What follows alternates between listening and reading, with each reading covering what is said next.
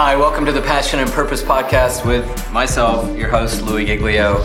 I'm so glad that you're here for this episode, and I'm just telling you ahead of time this conversation is loaded. Loaded with power, loaded with truth, loaded with incredible wisdom. And all of that really is because of the two people that I have the privilege of interviewing today. A lot of you will know them. Some of you, this may be the first time that you get to meet them. But their life story is extraordinary. Um, they have been through such a valley, such challenge, had um, so many moments in life where it didn't look like they would make it. But yet they have such a powerful story of the faithfulness of God. I'm talking about my friends Jay and Catherine Wolf. You might know them on social media as Hope Heals, which was the title of their first book. And they are great friends. They are part of our house at Passion City Church. And they are collectively maybe the strongest voice for God on the planet right now. And you'll see why that is as we get into the conversation together. We recorded this conversation in the same little window when my book came out, Don't Give the Enemy a Seat at Your Table. And so you'll hear that woven through a lot of our conversation. How do we win the battle of our minds? How do we think? Right thoughts? How do we create pathways on which we can walk on God's truth? And they're doing that beautifully and doing that powerfully. So I know you're going to enjoy getting to know them. I know you're going to love the conversation today. So let's jump right into it. Welcome to my conversation with Jay and Catherine Wolf.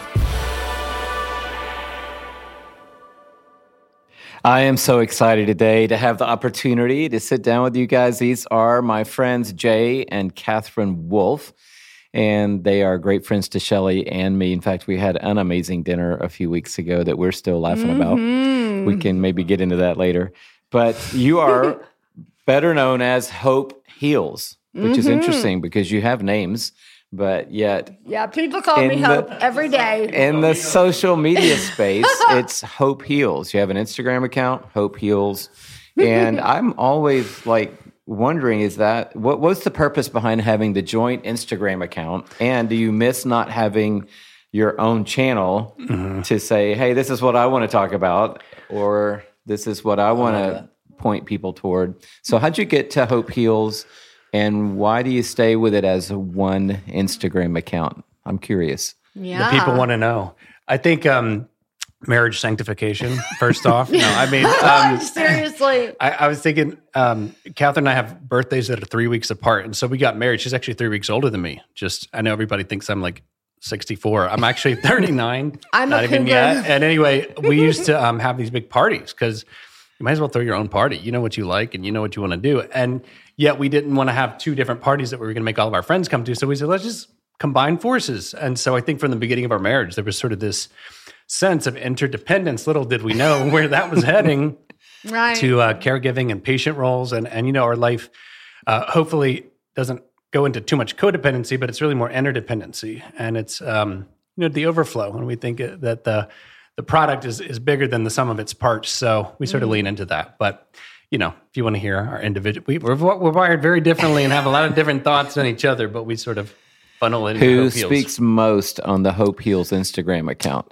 Um, well, I would say I probably do more than people would know. I would write something like, "Hi, this is Jay," and then you know all the comments. Oh my gosh, Catherine, Catherine! just uh, I'm like, well, I don't even say it like like I'm talking third person or something. And um, we met a couple, and actually, he's an astronaut. Actually, um, oh gosh, Gabby Giffords' husband. Mark Kelly, name? Mark Kelly. Mark Kelly. So we were honored at an event with him, and and his wife was um, just mortally injured in the shooting. That She was an Arizona mm-hmm. congresswoman, mm-hmm. and um, you know he just stuck by her side. He's this incredible, you know, guy in his own right. But yeah. um, they were. This was like 2011. Yeah, maybe 10 or 11 when yeah. we met him, and he wrote a book, you know, called Gabby, and it said, you know, it's her um, her heart, heart but through his words. And so we just kind of thought that was so precious to say, you know, we're in this so together that like we can kind of step right. in where words fail and um, it can be you know she's the muse and from her heart but oh. you know maybe i can help put the words together but catherine's the front of the house all the way and i'm kind of the back of the house at hope heals those people think i'm you know a lawyer You guys have not. spoken at Passion. uh, you've spoken at Passion yeah, City right. Church. You've yep. been oh, yeah. uh, part of everything we've done in our organization, but you've also hmm. spoken all over the country at events and you're very well known in the Christian community, but I'm guessing some people who are listening right now don't know the Hope Heal story. So, Jay, I want you to take us back to ground zero. So, hmm. where were you? On the day that mm-hmm. this Hope Heal story began. And for someone who doesn't know anything about the story, can you take us right back sure. to that moment and maybe what the first 24 hours were like hmm. um, from that moment? Sure. So, Catherine and I um, are from the South. We married and uh, met at Samford University and then moved to LA just to sort of pursue dreams. I was going to Pepperdine Law School Catherine had done some work in the entertainment industry. And so it was just, let's do something nuts, you know? And we're 22, just stupid as can be, you know, in terms of just the reality of the world. Like, yeah, we're going to go to yeah. LA and just conquer the entertainment industry. and, um, and yet, really, our hearts were just being drawn out there, I think, by the Lord to take us on this journey that would change our story and to a hospital that would save Catherine's life. But out of the clear blue, we, we'd had a baby. You know, I was at the last three weeks of my law school career we had all of this possibility just right in our grasp. And uh, I came home in between literally some of my last classes of law school to print a paper that I had procrastinated on because by the third year of law school, you know, you're just as over it as can be. But during that window, we lived on campus at Pepperdine. Um, Catherine literally called out to me and said, I don't know what's happening, but I'm like, I don't feel right. And she basically fell out onto the ground and started throwing up. We've got a six month old baby in the other room. And, you know, I think she had kind of felt a little funky, but not, there was no history, no, you know, warning signs. Mm. And uh, to the clear blue, she just called out. And thank God I was there because otherwise she would not, she was paralyzed pretty much instantly. Yeah. Called it the ambulance. They came quickly and, and realized something was critically wrong with her and took her to UCLA, which was just, you know, the ER of the day and, um, you know, I followed the ambulance down there just like kind of in shock that maybe I grew up in a pastor's home, you know, so you realize bad things happen to good people. So you're grabbing um, up your six month yeah, old. grab the baby and, and, we just rushed down. Getting the, in the car, following this ambulance mm-hmm. to UCLA. We rushed down the Pacific Coast Highway and, you know, just wherever they're taking her, I, I come around the corner and I see this giant sign UCLA Hospital, best hospital in the West.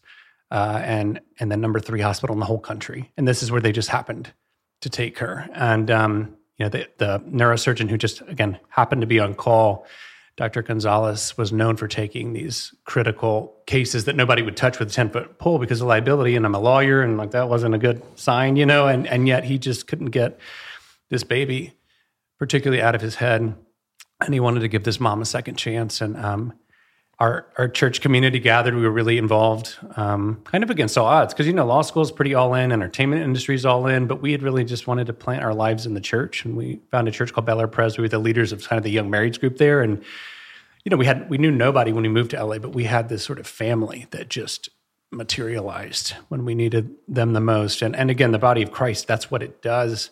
And I think we underestimate sort of that gift we give each other when the bottom falls out that we get to incarnate sort of this body of Christ. And um, it was life changing. And, you know, prayed and read through the Bible that night and just also had just like this time of communal just witness that we often, you know, we shy away from death or hard things and we don't want to enter in. But our community just, they showed up and they stayed all night. And frankly, they stayed, they took 24 hour shifts for three straight weeks, sleeping in the waiting room just to say, we're with you. We don't even, we're not even going to see Kathy. We may not even see you, but we are with you. And um, that was really just the theme of that whole time. And the next morning, you know, Dr. Gonzalez said um, she's alive, uh, and she shouldn't be. And um, we removed part of her brain to save her life. We did a lot of damage. We scraped her brainstem to get all the blood out. Like her, her brain was being squeezed into her spine. It's not. This is not a survivable thing. But I did what I could do. I didn't even look up at the clock, and it was 16 hours of microsurgery. Wow. Um, and she's here, but we don't know what if she's going to wake up or be paralyzed. Or, we don't know, but she's alive. And so we always say March 22nd, uh, April 22nd, sorry, is Catherine Live Day. It's sort of the Easter, you know, morning to the to the day the stroke happened, uh, which is the day before. And we celebrate. We'll be celebrating 13 years this coming uh, spring. So wow, from we don't know if we're going to make it through the night or another day, and then here we are. Yeah. Sitting here together. Yeah. You guys are an amazing couple. You have two boys now. And you have this uh, massive platform that God has given you to speak to people mm-hmm. around the world, not just people who are coming through hard times, but uh, people in life about what life is all about. And you're the authors of two books. Uh, the latest is called Suffer Strong, mm-hmm. which is, uh, we're going to talk about that in just a minute. But how, just think about that arc from night one, first 24 hours, your people are camped out with you, to now you're sitting here today. Uh, laughing and enjoying life and yeah. speaking to people around the world. How do you capture that in a phrase or a thought. Painted his platform pretty clearly that um, what has been the worst, hardest, saddest thing ever has actually been this powerful raising us up element that is true in all of our stories and lives, I believe, that pain somehow is, as C.S. Lewis says, a microphone that people want to listen and see how you respond when life gets hard. And that's absolutely what's happened in our story. Louie, it's really think cute to think about. Um, I don't know how many times you've interviewed us at this point. I w- couldn't guess, but it's been a whole lot. And um, from the very beginning of you interviewing us at Passion Conference in 2017, and then speaking at Passion City Church, and several times at Passion City Church and the Grove and other things in other places around the country for sure. Mm-hmm. There is the sense that people are tuning in to, to, to you and thus us once in a while to hear um, encouragement in the Lord when they're walking through life and there's tragedy. They want to help make sense of it. And I don't know, there's just you know, while you, you would love to listen to that incredible Bible teacher who has it all together, you're just so much more clinging to the words of somebody. I mean, in my life, Joni Eareckson Tada has been this person that I want to hear what she has to say. How does she get out of bed in the morning? And for those who don't know who mm-hmm. she is, she had a diving accident at 17 years old and has lived her life and is quadriplegic in a wheelchair.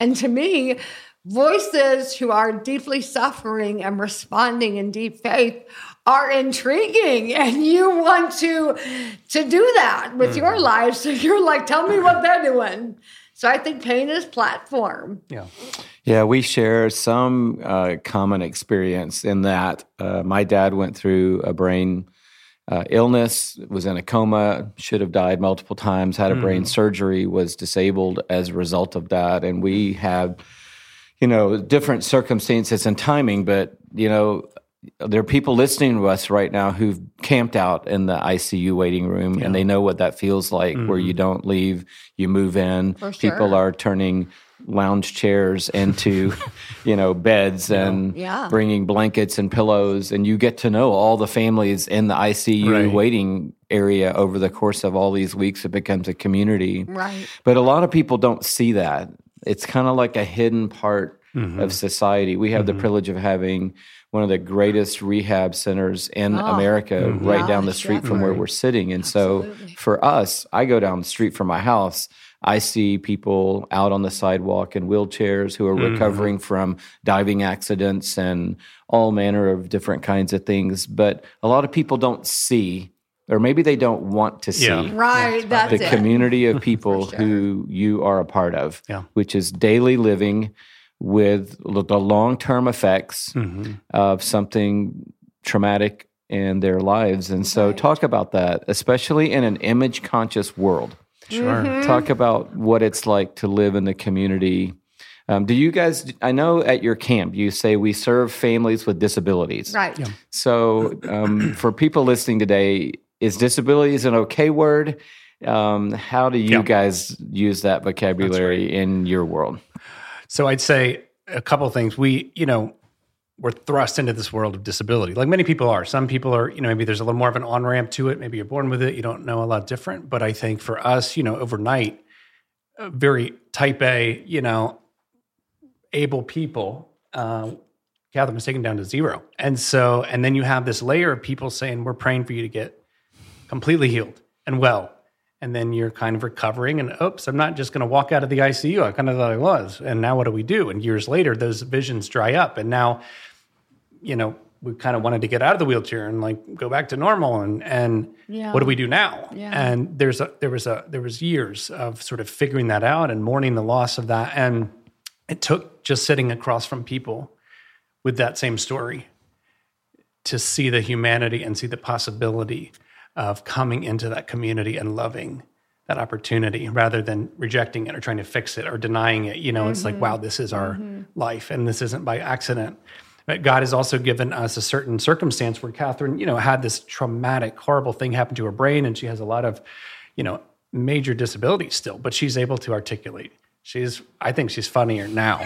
She's lost some of her filters and some of her, um, you know, Southern Belle um, issues perhaps. And so, you know, Maybe. but she, and as a couple, were able to sort of bridge into the non, quote unquote, non disabled community, the typically able mm-hmm. community, and say, guess what? The story of disability is your story too. Wow. Because none of us are able. God made it yeah. that way too, so that we would need each other and we would need Him most of all. And and to see that as an opportunity and not a liability, mm-hmm. I think is the calling on our life. And we get to do that really tangibly for the disabled community. And I think you know, you know, one disabled person, you know, one disabled person.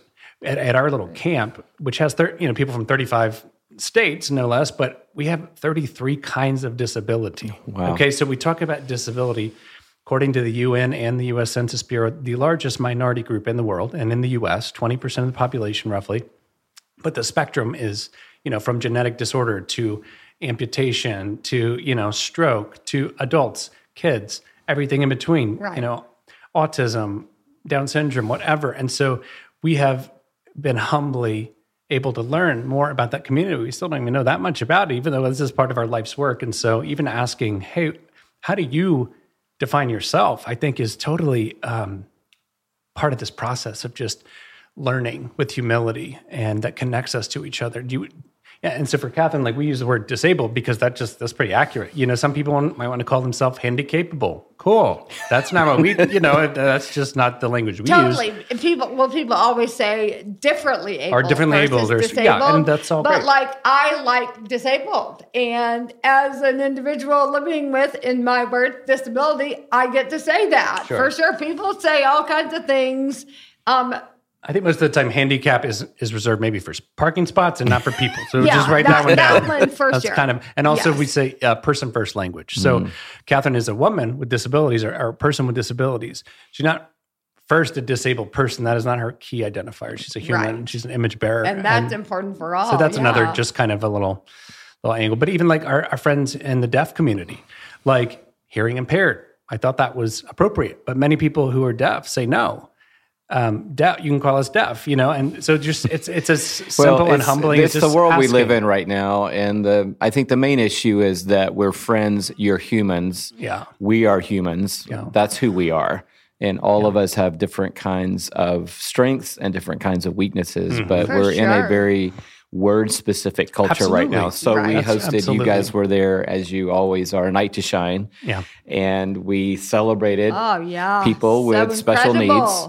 Mm-hmm. And then, you know, all That's of a sudden somebody's like, well, you can't say someone has special needs. And so it's like, wait a minute, we're trying to love human beings today. That's the yeah, main thing. Yeah. And we're trying to recognize that all of us are good at some things mm-hmm. and all of us are not good at some things. Mm-hmm. And that's not just about the physical realm, it's about everything in yeah.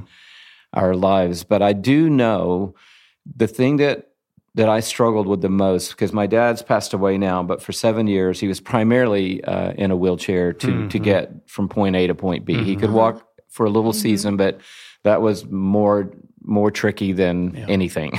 Yeah. oh, so totally. walking was a real. I didn't. I wasn't comfortable with the walking side of things, but I was cheering him on. Mm. But that's where all the bad things happened. Mm-hmm.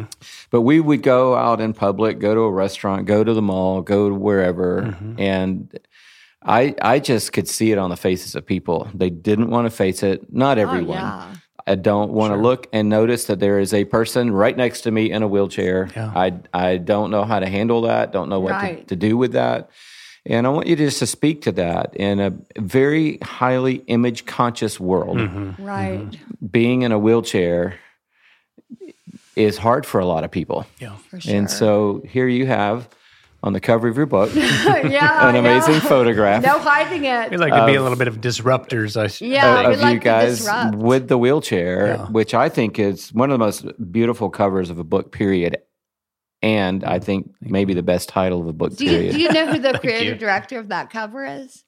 uh, Do you know? Because she's your wife. Shelley Giglio was our creative director there. That's true. she's We asked my creative A lot of director also. Yeah. was.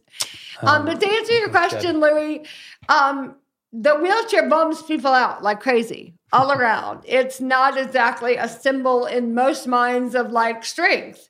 Thus, um, we kind of like putting a wheelchair on the front of a suffer strong book because this is a new picture of strength because there may be suffering, but there could also be strength. We kind of like the good, hard thought that life is both good and hard at the very same mm-hmm. time. There is suffering and there is strength.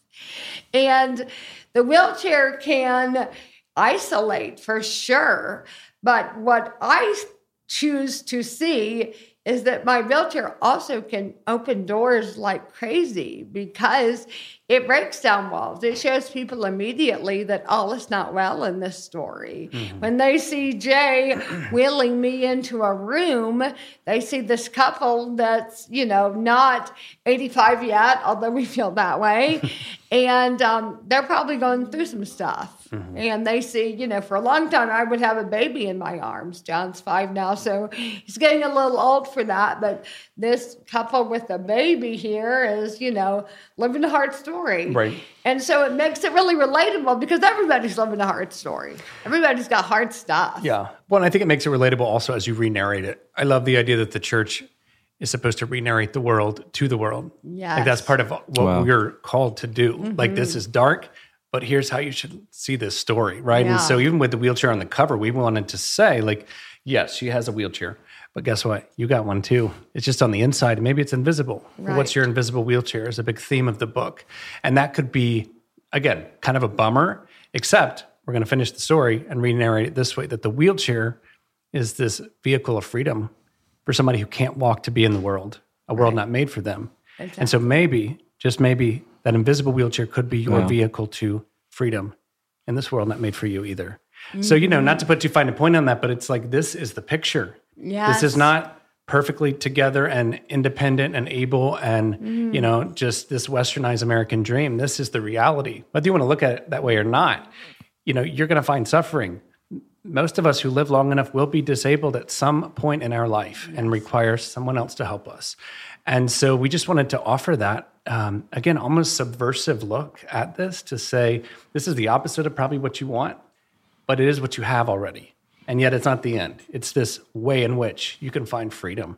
And uh, just to, to declare that with a lot of joy and also with, with this bittersweet through line. I mean, we're not trying to say like suffering, like awesome. Oh, like, it's like- amazing. it feels so good. you know, it took it's taken years to get to this open-handed sort of receiving of this Posture, reality. And um, but yet, you know, as Catherine said, there is in this um, life and in the kingdom of God this duality that we hold, this tension that we will experience suffering, but that there is strength because of what God's doing through it. That it's not one or the other, and we like to lean into that paradox. And plus, Catherine loves a good alliteration, so "suffer strong" it was. I'm sure our publisher was like, "Cool, like we'll put that in the pile of the ones that aren't going to sell anything because who wants to buy?" Well, I wondered that. You know, was there a pushback, and did you have to fight for that in a sense? Because I think to put the word "suffer" on the front of a book is probably not what Target and Walmart and whoever and whoever is thinking. Oh, this is what people want. You know, people want to Yeah. suffer sure. well. But at the end of the day, I feel personally like, and I've said this to you privately, and I've said it publicly, that it's maybe the most powerful message on the planet right now. Aw. Well, um, if We'll you give look you a big cut of the royalties. You've been probably the biggest cheerleader we have, Louie. Thank you and Shelley. Side note, your name's on the cover, Louie, foreword You by wrote the foreword. and Shelley Giglio. Woohoo! so it's um it's very special. I think too. We wanted to it. To, we wanted the book. You know, you have about one second to get a potential reader or buyer's interest, and so we could have said, you know, the good hard life, or you know, something a little more palatable. But I think we really wanted to strike that sort of dissonance. Wait, suffer strong, like, and it wasn't suffering strong, which some people say. You know, sort of that that old Apple commercial, think different. Uh, I think differently Oh, is really the right, but even just that subtle um, syntax, not to get too into, but you know, suffered strong. Um, hopefully has caught people's eye, and hopefully will continue to, especially people just wondering how in the world they're going to live this life they never imagined they'd be living. Okay, so there's a question in the middle of this conversation, in the middle of your lives, that to me is the Mount Everest of Jay and Catherine Wolf. And you have said multiple times that this is God's plan A Yes. for your lives. Yes. Mm-hmm. And when you say that, you are opening up, you know, Pandora's box of theological For opinion sure. because people say God doesn't cause suffering, he allows it. Other people say he doesn't allow it. We just live on a broken planet and it's just mm-hmm. part of and parcel of what happens to people. world, but it's definitely not God's plan mm-hmm. or in God's purpose for Right. anything bad to happen to any of his children mm-hmm. Yes. or anyone for that matter. Yes. And yet you're coming out not like down, you know, this lane over here of ambiguity, but you're making a mm-hmm. very bold statement. This is God's plan A for our lives. So it wasn't being a lawyer in the entertainment industry. It wasn't LA. It wasn't that at all. of it. it. was this. Right. Yeah. Is that what you're saying? It- that is exactly what we're saying. We feel so deeply that God has assigned our lives to us while we are on earth, that we are all very much on assignment, that there are not mistakes. God didn't mess up here. This is exactly what God wanted for my story, and that He, of course, in His sovereignty, knows the big picture. You know, I see our lives as like a story God is writing. Within a story, there are distinct chapters, and some mm-hmm. include hard suffering, but it's a big picture story that we can't understand. And even in my very, very lowest, worst moments of wondering if God made a mistake by leaving me on planet Earth, I can remember a deep sense, and I didn't hear God's voice or anything, but like a real powerful awakening of scripture I'd known for many years that God was encouraging me that somehow you cannot see the big picture here that I am at work way beyond anything you you can't see up. You don't know what is happening. But honestly, Catherine, you don't need to. You just need to trust that I've got this and I've got you for your whole life. Your plan A is right at the tip of your nose. This is exactly where I've called you. Mm-hmm. I think too, you know, this has come with a lot of tears and Yes. pain, and I want to always caveat that. So it's not just like you know you're just straight out of the gate. There's this sort of sense because people are going through hell right now, and I think that's why we need this sort of vision of heaven. and I don't pretend mm-hmm. like that is a one size fits all vision. I mean, we have our story, and we can't apologize for the details of it and the specifics of it. And I, it also took us a while to get to that Five place years. too. You know, Five Catherine would feel so horrible that she's ministering to these women whose husbands left when they had a stroke, but hers didn't. So is she allowed to even talk about that? Is it going to make them feel? And you know, over time, we just said, "This is what we've received from God, and we want to be the best stewards of it that we can." and we're, I'm not going to feel guilty Right. about how mine played out, which Yeah. always sounds funny when I said I've dealt with a lot of guilt in ministry and how good my life is. Yeah, and we want to, um, you know, be thoughtful about how we love people and and be really, really. I mean, just speaking of Instagram, anything we publish is through a tight lens. It is probably you probably spent. 8,000 hours on stupid Instagram posts, just making sure that this is as thoughtful as we can be to point people And towards hope in Christ. Yeah. Um, but you know, we're just.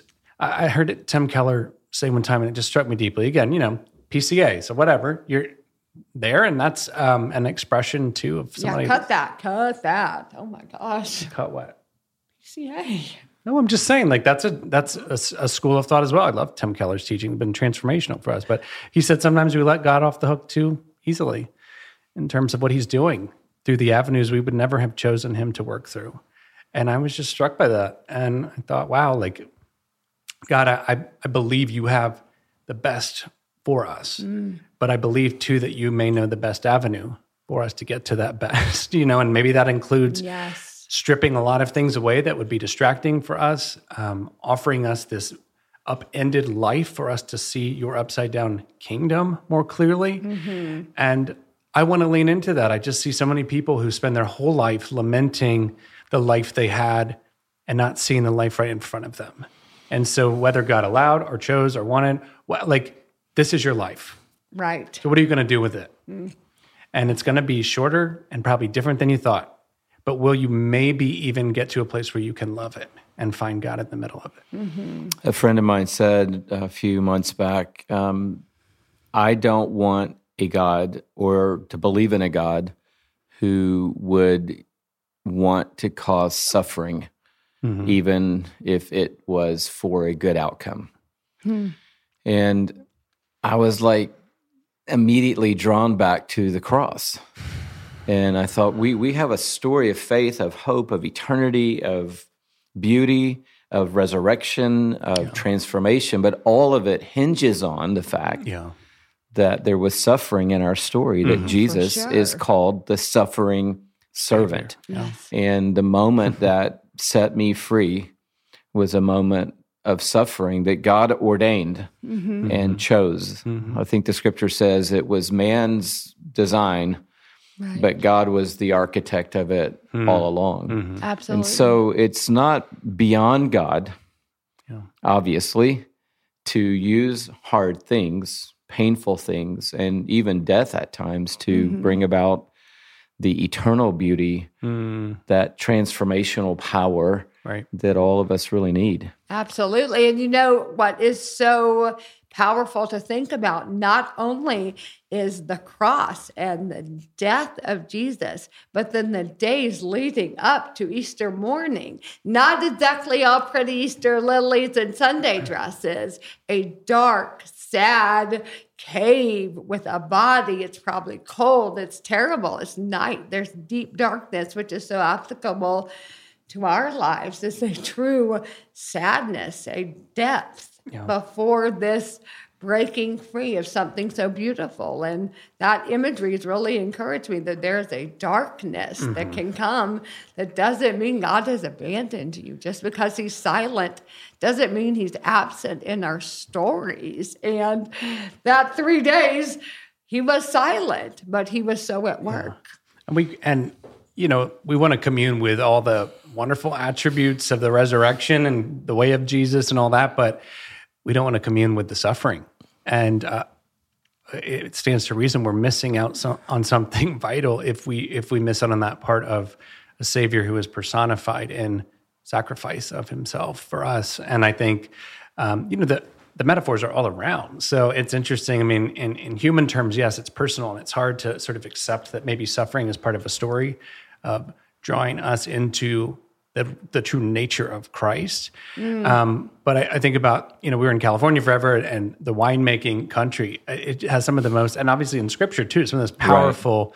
metaphors of the, yeah. they call it a very hard vintage. Mm-hmm. So you can, you know, literally taste this incredible depth of flavor and incredible fruit when the year was full of drought and struggle and the mm-hmm. vines were mm-hmm. tested and it's just like it's just a it's an it's just a reminder i think god has all these little reminders all around that this experience that feels like the end is going to be the beginning of something you've never experienced before yeah but no matter what the vintage every time there's something they called the crush right mm. yeah so that's yeah. also part of it the metaphor right. it's powerful yeah i mean like there's no there's no cup without a crushing first mm. And so let me ask you what is somewhat of a hypothetical question, but and if you don't want to answer this, I would understand. But do you think obviously we all three um, we are friends and so we believe in the supernatural power of God. We've seen it, we believe it, we expect it. Mm-hmm. Our God mm-hmm. is a miracle working God. Yeah. Yeah. Do you think more people would come to know Jesus if you had an instantaneous miracle today Catherine was completely healed of every disability in an instant? Or do you think more people will come to know Jesus if that doesn't happen?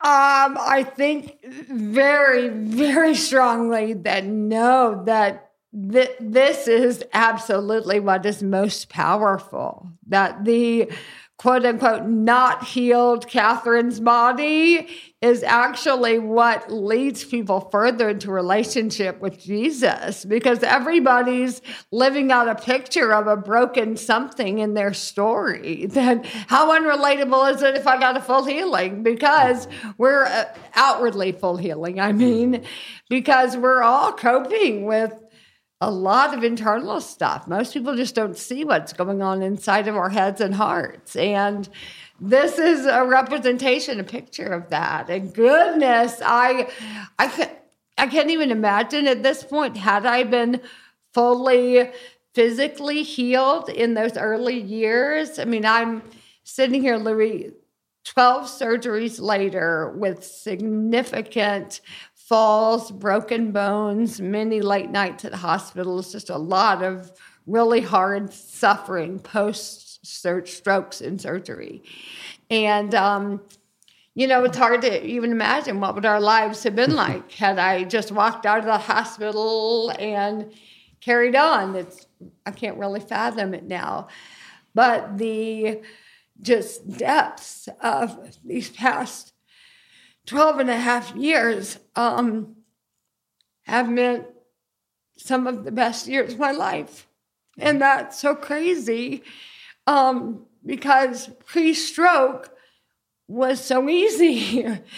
and, um, and yet the, the closeness of Jesus just coming into my nightmare and helping me move forward and giving us a special and mm-hmm. unique it's so much more than what the word treasure could mean just a hmm. a toolkit that is enchanting to walk through life with mm-hmm. to cope and um, just what we've gained from something so awful um, cannot can, enough cannot be said about that I say that so tenderly because obviously for many years, five for me, I could not see up from down and didn't know how I could live on planet Earth this way. So years later, I can say um, that this has been the greatest gift of my life. But um, as you all know, Louie, because I was texting you and Shelley from the hospital a few months ago, I took a really, really bad fall. I really hurt my leg, tore my ACL, had to have surgery. And um, even coming up and out of that, um, I do have this sense of, of course, I'm going to be okay because God has never abandoned me through all of these nightmares through the years. And He's not going to start now. I know too much. And that is mm. the hmm. beauty of hard things in many ways is mm. you see, oh, I did get through that with the power of Jesus propelling me forward mm-hmm. in this mm-hmm. hard story. And that gives you courage for the next struggle. That's right. You guys talk a lot about Habakkuk 3, mm-hmm. which is um, a very um, ironic text. You know, everything's going wrong. Yeah. Yet the prophet says, But I'm still going to praise God. I'm mm-hmm. going to put my hope in God. And you actually have the Hope Heals version. Mm-hmm. We're not mm-hmm. rewriting the Bible, but you have the the Hope Heals version of yeah, Habakkuk three. Yeah. And mm-hmm. um, do you do you know it by heart? Uh, for sure. well, the actual passage says, "Though the fig tree does not bud, though there are no grapes on the vine, though the olive crop fails, and the fields produce no food." Though there are no sheep in the pen and no cattle in the stalls, yet I will rejoice in the Lord. I will be mm-hmm. joyful in God, my Savior. So in May 2009, I had been inspired by a lady who was discipling me pre stroke, who had dealt with infertility and rewritten that passage to fit her situation. So I, for some reason, did that same thing of I'm going to take this text and rewrite it. Mm-hmm. So the Hope Heals version, as Louie Giglio coined, um, from May of 2009, where I was really, really in a bad situation. I couldn't eat yet, couldn't walk yet. I mean, it was really, really bad. Mm. Um, I wrote, though I cannot walk and I'm confined to a wheelchair, though my face is paralyzed and I cannot smile, though I am extremely impaired and cannot take care of my own baby boy, yet I will rejoice in the Lord. I will be joyful in God, my Savior. Mm. And the truth is, I don't totally know where that came from. It just seems bizarre. In some ways, I would do that and so clearly identify huge tragic deficits and hmm. all of it. But there was a sense of like, I'm preaching to my own heart. I'm encouraging myself with the truth I already know, and I'm going to see it in black and white and say, Yes, I will rejoice in the Lord. And in a way, it's like fake it till you make it. Mm-hmm. I'm going to say, Yes, this is it. I'm rejoicing in the Lord when it looks like nothing is coming up roses yeah. here. This is a nightmare. And the coolest thing, obviously, is um, I rejoice in the Lord then and today and every day in between. And, um, you know, all of that has dramatically changed, and none of that has dramatically changed. I do eat food. I do kind of walk, sort of. I do kind of take care of my kids, although one hand doesn't work. So everything is better. And yes, for sure. But everything is not better. Yeah. And yet I'm still rejoicing in the Lord. And I got to say, it's so working. Mm. like, oh my goodness. I think that's so true. I think early on it was um, there was everything in front of us that we couldn't change, but what we could change was what was inside of us, and that was our response wow. to everything in front of us, right? And imploring God to help us draw a line in the sand and say, it doesn't matter what's on this side, but I'm going to choose today to rejoice. Not like, and this is going to change everything forever. I don't know what's going to be next. And honestly, there's been some really hard stuff that we never saw coming you know, on the other side of the stroke, you kind of assume you get a pass for the rest of your life or something because you've already been through hard suffering, and that's not how it works. And um, yet it was just this sort of line in the sand to say we are going to choose this. And I think so often with our, our faith, we feel kind of guilty if we don't just naturally really want to choose it or do it, you know, or we're just not already feeling all of that. And even in marriage, we've related a lot of the same ideology that there is yeah. this connection between our heart and our body and our actions and our minds, right? It, we are embodied souls. And so um, when we choose to do the thing that's going to lead us to joy, even if we're not feeling joy, maybe even if we're not feeling gratitude or wanting God right now to say, I'm going to step forward one step today in faith to say, I'm, I'm going to choose no matter what to have joy. I'm going to choose to be loving in my marriage, even though I'm mad or upset or I don't want to be. I don't feel anything like that, but I'm still going to embody yeah. this choice of what I know I want for my life. And over time, I think God honors that little step of faithfulness by by um, helping us feel that too. You know, and it's not a one and done, but it's just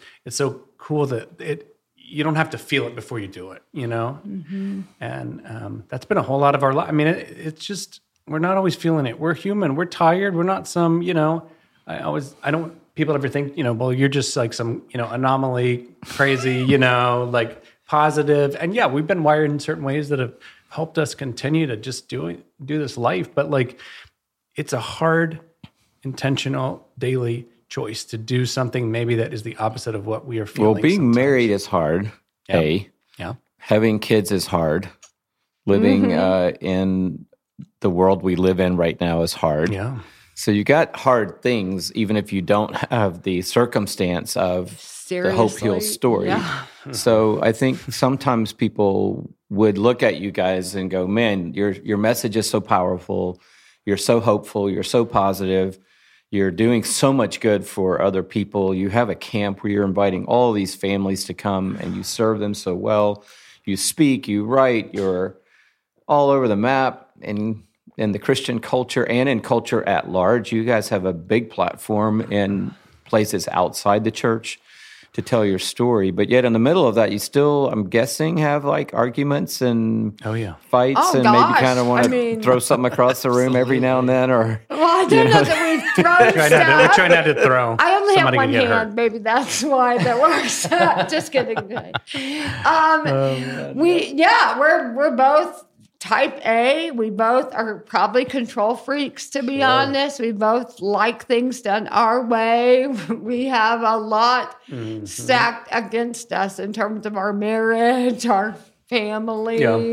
Well, we're both Just, firstborns too, which is yeah. somebody was like, "Oh yeah, firstborn should never get married." And I'm like, "Oh, right. we're, we're both firstborns, but thanks for that thumbs up." They said, but the one thing that trumps it is, of course, faith and uh, your, you know, sure. this shared sort of we we vision. think for sure Christian uh, faith trumps all personality styles, everything. That's right. It's a miracle and a mystery, and um, but yeah, I mean, it is extremely hard, and and yet I think it's just um you know this opportunity to sort of open our hands.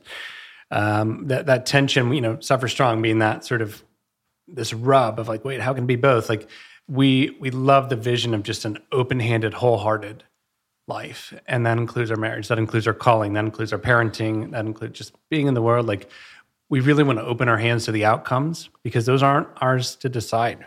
Right. But at the same token that can make us in sort of our flesh be apathetic or check out or not risk or not be all in. So we want to come to whatever God brings us to with our whole hearts, with our whole gifts and joy and excitement and and, and just being all in, but open our hands to what the end is. Because we know the ultimate end but you know i think that tension is just hard and it's hard in marriage you do know, you like, know what i think else is so cool that no one in society wants to say is true? Hard times can point you toward each other and not away from each other. Mm-hmm. And that is such a blessing in suffering. And I yeah. mean that, that, you know, people always talk about or ask me about what I think about like beauty issues or body image issues and all these things. And I'm like, I haven't had a whole lot of time to really wrestle with that one. Because even though you see a paralyzed face now, in the early days, I was relearning to eat food, I was relearning to walk. Like those issues were central. So let's keep the main thing the main thing. Mm. That's kind of true in marriage and family as well. As like we're trying to keep Catherine from falling off the sidewalk and staying, you know, not falling down the stairs. Sure. So we don't have really a rockin' fight about yeah. the checkbook or what you know there's right. just like priorities become there's clarity and stuff right i guess is what i mean and that's a gift in the book i'm talking about the even though i will mindset. Mm-hmm. And that's what this text in Habakkuk is. Mm-hmm. Even though, even though, even though, even though, even though, I will. Yeah. Psalm 23 Even though I walk through the valley of the shadow of death, mm-hmm. I will mm-hmm. fear no evil. And so, how how are you fostering that on the daily? Because I think mm-hmm. people see the story now, and if I'm listening to this right now, I'm like, I want what they've got. I have mm. hardship. I know what my story is. I want what they've got. I want positivity. I want a new outlook. I want to mm-hmm. make it. Yeah. I want to be, still be here 13 years from now. Um, I want mm-hmm. what you've got. And moreover, you've got James and John in the story. This is their life, this mm-hmm. is all they've ever known. Yeah. And this is their world. How are you helping them not become cynical or jaded mm-hmm. about God and about life, given that this is what they know. Mm-hmm. It's a very um, difficult balance to navigate because their mommy is extremely impaired. And, you know, I can remember James asking questions that would break your heart of, wait, why would God not heal you, mommy? I mean, and that's like when he's first engaging Jesus and understanding Christian faith. And the questions were just really difficult to answer. And, and yet not. I mean, he no. thankfully has a worldview that makes a lot of sense to us now, but it's, it's a moving target mm-hmm. for sure. And yet, everything that we teach those little boys and that they're actually seeing in their parents' lives is that things can be so good and so hard at the same time, mm-hmm. and that there is a beauty and brokenness and bittersweet nature to life that must be how they see the world. It can't be, it's all going to be good or it's all going to be really awful. And you just got to suffer till heaven. Or if it's not perfect, then it can't be your one great life. mm That no, it's both. Right. That you can live your best life from a wheelchair, just like your mommy. And you can push your you can push your wife's wheelchair for your whole life, and that can be a great story. mm And yet, um, you know, we'll show them a picture of our 10th anniversary in Hawaii and we'll say, like, can you believe this? And there's a girl in a wheelchair on the beach in Hawaii. And I'll say, boys, do you see this picture?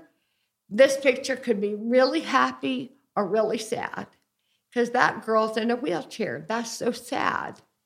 But if you know she's on the beach in Hawaii. Do you still think it's sad? and they're looking it. at that picture and going, that's not sad. Hmm. And I think re narrating the world with this is a joy, this is a glory story, changes how they see everything. Hmm. And, I, and I think that even if I will becomes even if we will, mm. you know, and so it's a much stronger connection when you know you're not doing it alone. And mm-hmm. so the gift of doing this in community um, with our kids, but also with this digital community. I mean, the internet's a pretty unsafe place, as we've seen more maybe this year than ever. Um, and yet we still want to just beat the drum to say we're doing this together. And God has allowed us to intersect each other for some reason.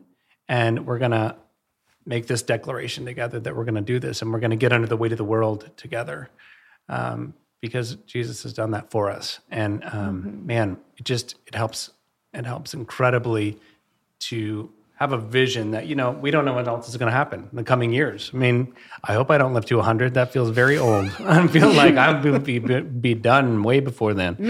Uh, but maybe who knows? Anyway, never say never. And yeah. um, between now and the end, like just to have perseverance for this race, knowing that we're mm-hmm. doing it with so many other people, and then with just the witnesses of heaven who've gone before us. I mean, the hard stories. We love Corrie ten Boom, and, and that's part of parenting too. Like just let your kids enter into yeah. the reality of this resilient life in Christ through incredible pain and suffering to mm-hmm. this incredible joy and glory. And um, I mean, we we moved to Atlanta and stayed in this Airbnb that was not great situation. We'll oh, just put gosh. it that way we'll spare you the details. But um, well, we'll spare you the details. Except it was August in Atlanta, and the air conditioning broke. So imagine. Yeah, that's true. But we uh, downloaded the Hiding Place, which is the story of Corrie ten Boom. You know, who was um, protecting Jews during Nazi Germany and and was put in a concentration camp herself as a Christian.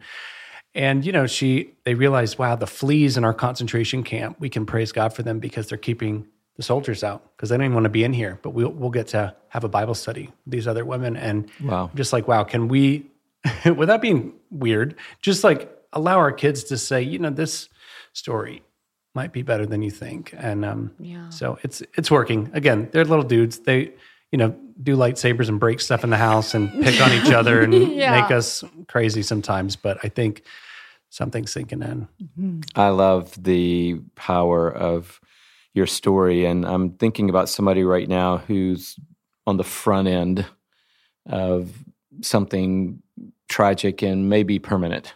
Yeah. And mm-hmm. what what are the things that you can say to them as they're waking up to the reality this is my life. Mm-hmm. This is going to be our future.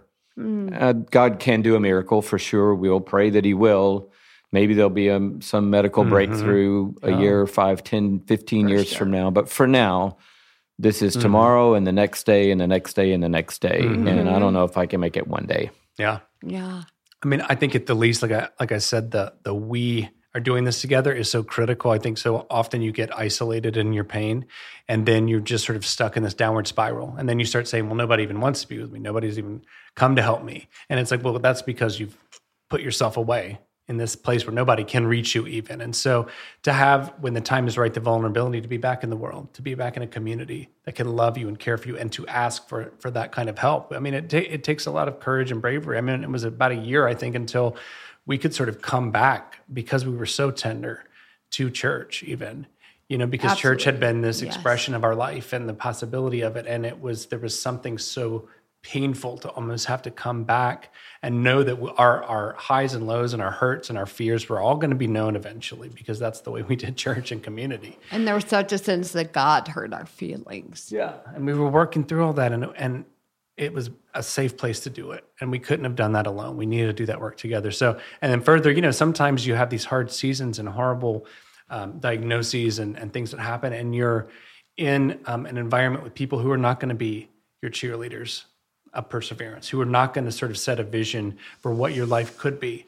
And maybe they're going to be scared themselves, they're going to be narrating poorly. And you have the right to say, I do not choose you to be on my soul's board of directors. Mm-hmm. And maybe that's somebody who it's going to be a little hard to to remove them from the seat. Um, and you know, family and I, there's a lot of dynamics, but I just think to say you have ownership with who you let speak into the deepest places of your life and your pain.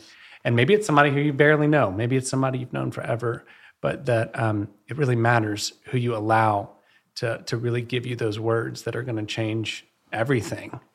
Absolutely. I think the voices that you tune into in acute seasons of suffering very much are connected mm. to the outcome and determine how you feel about yeah. your story. I can remember after my stroke, Louie, this is creepy. I listened to a ton of Louie oh. Giglio sermons, like a ton. and I can remember yeah. YouTubing Joni Eareckson Tada, anything yeah. I could find on her. I'm like, if I'm going to live my life in a wheelchair, I don't know, listen to somebody else who did it. And anything I could find on YouTube. I mean, for several years, I did that a ton. And I think it rewired my brain. Mm. I mean, I, I mean it. Something different happened over time. And that is what everybody can do. There's a lot of mm-hmm. research that we can, in fact, now it's called neuroplasticity, mm-hmm. rewire our brains. Right. Instead of seeing our stories as the victims that it just happened to mm-hmm. us and we're relegated to this, instead, no because of Jesus, we are the overcomers mm. of the story. I heard a really good sermon about this a while back that we're we're not just the victim. We're not mm. just the beggar showing the beggar where the bread is. we also have the power when Jesus Christ is living inside of us to turn away and do something different mm. in our stories and that is so powerful. With all of that said, yeah. Um, when someone is not sure how they're going to get out of bed tomorrow and someone is not okay from tremendous suffering, this is not the message they need to hear. They need to hear this message. Um, for the first five years after my stroke, um, that's before we started Hope Heals, before anybody was tuned into anything, long before we wrote a book or anything publicly. We endured a ton um, that no one will ever know. It was very painful. And many surgeries and many waiting rooms and just a lot of suffering. And what I needed so desperately in those seasons were not the you got this, you're awesome, Catherine and Jay. It was this. So I'm going to say it to you, listener. I can't believe this has happened to your life. I am so sorry. Mm-hmm. Your life blew up and you're going to be okay, but it's really hard. And I am so sorry you are going through this. Yeah. And, you know, the friends who just gave me the woohoo, you're going to, this is awesome, Catherine, you're amazing that was like fell on just that fell flat. Mm-hmm. People, when there were very few of them who said, I cannot believe this happened to you, it meant so much to me because there is such a time for truth. There is a time to fill people with the good news of what Jesus can do in their lives. But there's also a time to close your mouth and to listen and to hug and to be present and give the ministry of tears because that is mm. actually what they need. Yeah. The ministry of truth comes later. Mm. Give the ministry of tears. Let people cry and cry with them. And then when the time is right, share truth when they can hear it.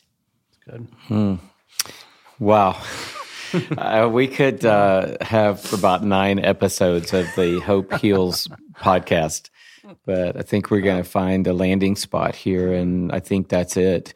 You mentioned Catherine, um, this you know tension that's in the church, and I I don't mind just you know it's an elephant in the room sometimes because people are like, why? It's like your son asked you, why isn't God healing? And you mentioned to me a while back that almost every event that you would go to, someone would come up to you and say, I have a word from the Lord. Very sincere people, oh, by yeah. the way. This is all, you know, people well meaning. Uh, I have a word from God for you. For sure. Um, God told me, God spoke to me. He wants me to pray for you, and you're going to be healed. You're going to walk. You're going to this. You're going to that. Do that. this daily, every time. and that's a regular part of your ministry now mm. is yeah. the person and mm. you know they're there oh, and you know sooner or later they're coming and i don't belittle that uh, because that's all probably coming out of the best intention and people who are thinking sure. that they did hear from the lord mm-hmm. but you oftentimes will say back to them when they say can i pray for you you'll sort of preempt and say, Can I pray for you? Right. and you'll flip the script a little bit and say, instead of you praying for the person in the wheelchair and, and the mm-hmm. couple that's going through this hardship, we want to pray right. for you. Right. Because you might not say this, but I think you mean, mean you may need it more than me. That's what I'm getting from you. uh, and, and, so I don't mean yeah. that in a, in a yeah. you know kind of us versus them no, way, yeah, but no, why why do you have that thinking and what would you pray for mm-hmm. someone or what do you think you need to pray most for people who are thinking oh my goodness i need to pray for her you know we all we always say um, that we had to make a decision early on how to respond to this bizarre dynamic of people just I mean, I mean you could have said on stage you you people like my heart is healed. I am living my best life you know. This is this is okay. And you cannot even be off the stage and somebody's running back saying i got a word from the lord while you were speaking that you're going to be running on the beach one day. And i mean i always very much take that seriously but want to I, the, the way i look at it is you know what? Maybe they are seeing a vision of heaven one day. And that is so beautiful. And I want to honor that. And I look them square in the eye and say, I would love for you to pray for me. That's awesome. But please pray for X, Y, and Z totally unrelated to my stroke because this body is not all there is. Sure. And me walking again is not all there is. So, sweet friend, you want to pray for me? Pray for my marriage. Pray for my children. pray for my gossipy tongue, my heart that turns away from God, my, mm. my fill in the blank. Like, you can pray for me, but don't limit it to merely my body. I'm so much more than my body. There's a soul inside of me, and don't miss that. I love that. I think so much of um, our interactions with people, especially in the context of faith, I mean, you know, we can hurt each other so much more deeply when we think like this fellow believer, this person I think I'm on the same page as is is coming at me in such a different direction than I would have hoped, you know, and that can be so painful. But I think Jesus's life and ministry and work is about this third way often. You know, we mm. think it's just exactly. it's either this way or this way. And he's like, no, no, it's this way. It's just it's very subversive. subversive and it's very subtle and i think we get to offer that to each other. It's not just i'm going to react either with letting you. Effectively what i what i see as a caregiver i'm just like i i love your heart when you want to say that. We receive that. We're open to whatever god wants to do through any of us. But like what you're doing is you're taking away this woman's agency because she has already declared over herself through the power of the spirit. She is healed. And you're saying actually you're not. Mm. and i'm going to help you I don't even know you, but I'm, I've come to help you. That's weird. And um, you know, so I take a little uh, as a caregiver. I sort of uh, bristle a little bit at that, but also want to receive what God has for me in this moment because our ministry is not just two people with disabilities. It's two people who help support our ministry. It's two people who think they have no disabilities. It's to people who are wanting to pray for the healing. It's you know, I think it's just it's 360 like the ministry God gives us all. You know, if we have eyes to see it that way. And so I just think, what is the third way?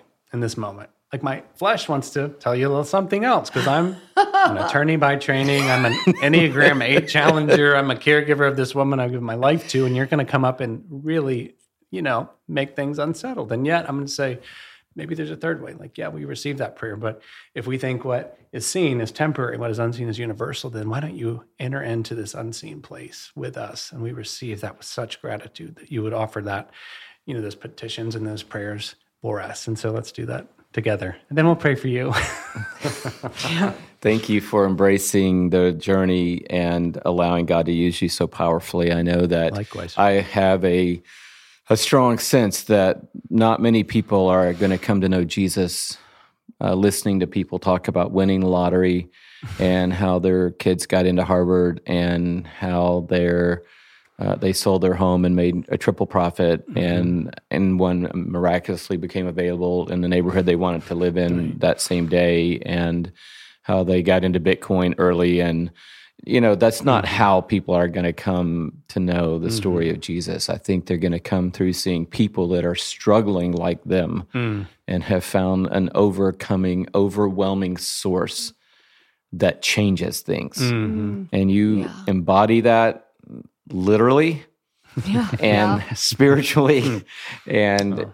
with joy and a sense of humor and with boldness. And Shelley and I love you. Couldn't be happier to be your friends. And I know you miss mm. LA, but we're so glad you're in mm. Atlanta. Oh my we are goodness, so glad you're in the sphere. So of Passion City Church. So oh, thanks for coming on church. today. And if people don't Anytime. know, uh, suffer strong is not just for people going through physical disabilities mm-hmm. or families going through trauma. This is a book for every human being mm. on planet Earth to learn how to make it yeah. until we do get to that beach that you're talking mm. about where we're right. all completely, right. totally free and healed. So thank you guys so much. I appreciate Absolutely. you and love you. Oh, thank love you, Louie. Thanks so much.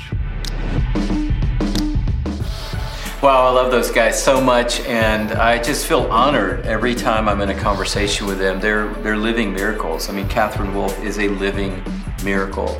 Their marriage, their family, their story, it is a miracle story, and I know you feel that same way today.